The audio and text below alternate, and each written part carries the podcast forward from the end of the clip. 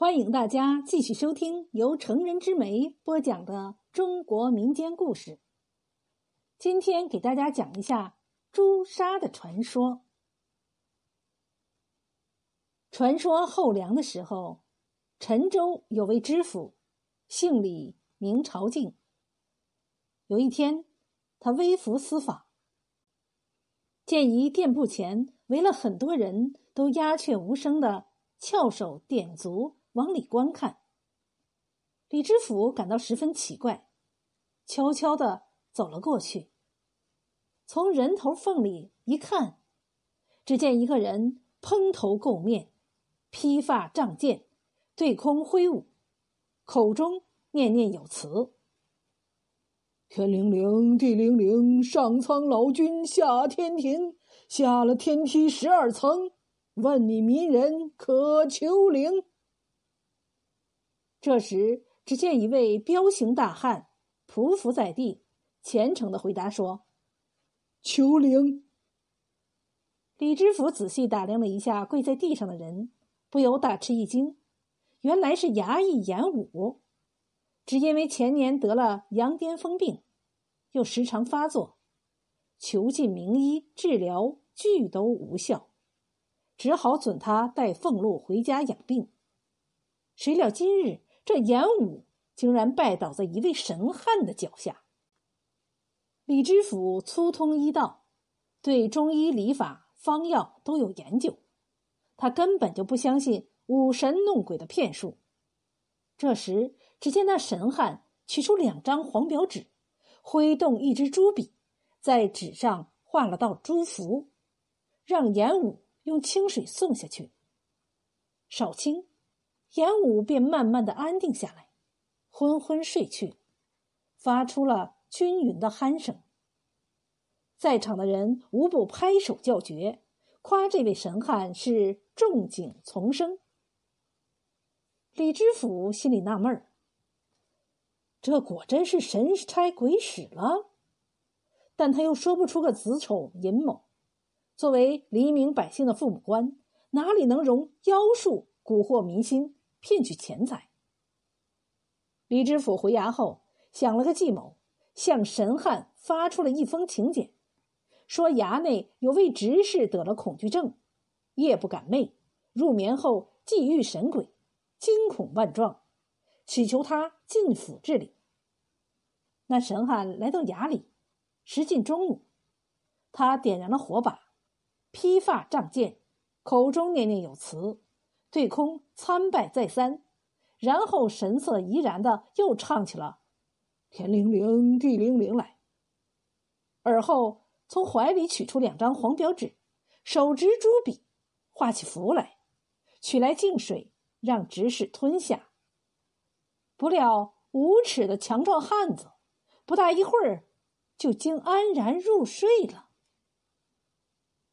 李知府越想越奇，突然。勃然变色，倏地站立起来，手指神汉，破口大骂：“大胆刁民！青天白日之下，竟敢弄神无鬼，戏弄本府！左右，还不快快给我拿下！”神汉强辩道：“周瑜打黄盖，愿打愿挨。我搓把土能把人的病治好，收病人些钱。”是理所当然的，与大人何干？李知府大喝道：“我身为百姓父母官，万事要与民做主，岂能让你胡作非为？如不用重刑伺候，你那骗人的法术如何肯如实招来？”神汉见知府大人真的动了怒，又眼睁睁的见衙役。搬来了刑具，眼看皮肉要受苦了，乞求说：“大人息怒，小民实在是为养母糊口，不得已而为之的。”李知府拍案喝道：“快快从实招来！”神汉惊慌失措的说：“大人，我如果全招出来了，方法被人学去。”我母子往后又衣食无着了。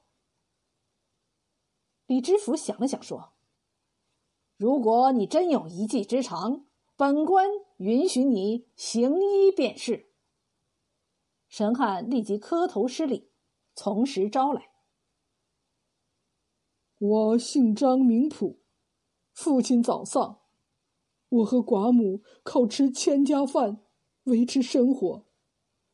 每到饥饿难挨时，我到房后取些红土石化水喝下，不久即可入眠，又挡饥又防寒。后来我想，那些有神志失常和患羊羔疯病的人，吃些红石土，很好的睡一觉，症状准能好转。但是谁能相信我会治病啊？想来想去，求了一位破落的读书人，给我编了几句下神歌。从此便用毛笔蘸着浓红石水化成符，让病人喝下，果然效验。这样一传十，十传百，很快方圆几十里的村民百姓都知道上苍老君借助我张普。来为民间治病了。从那，我治病收钱，俺母子俩慢慢的得到了温饱。李知府听了张普的诉说，满心欢喜，安顿好张普母子，立即修书一封，差快马去请好友陶弘景。陶弘景在后梁时是位大名鼎鼎的医学家。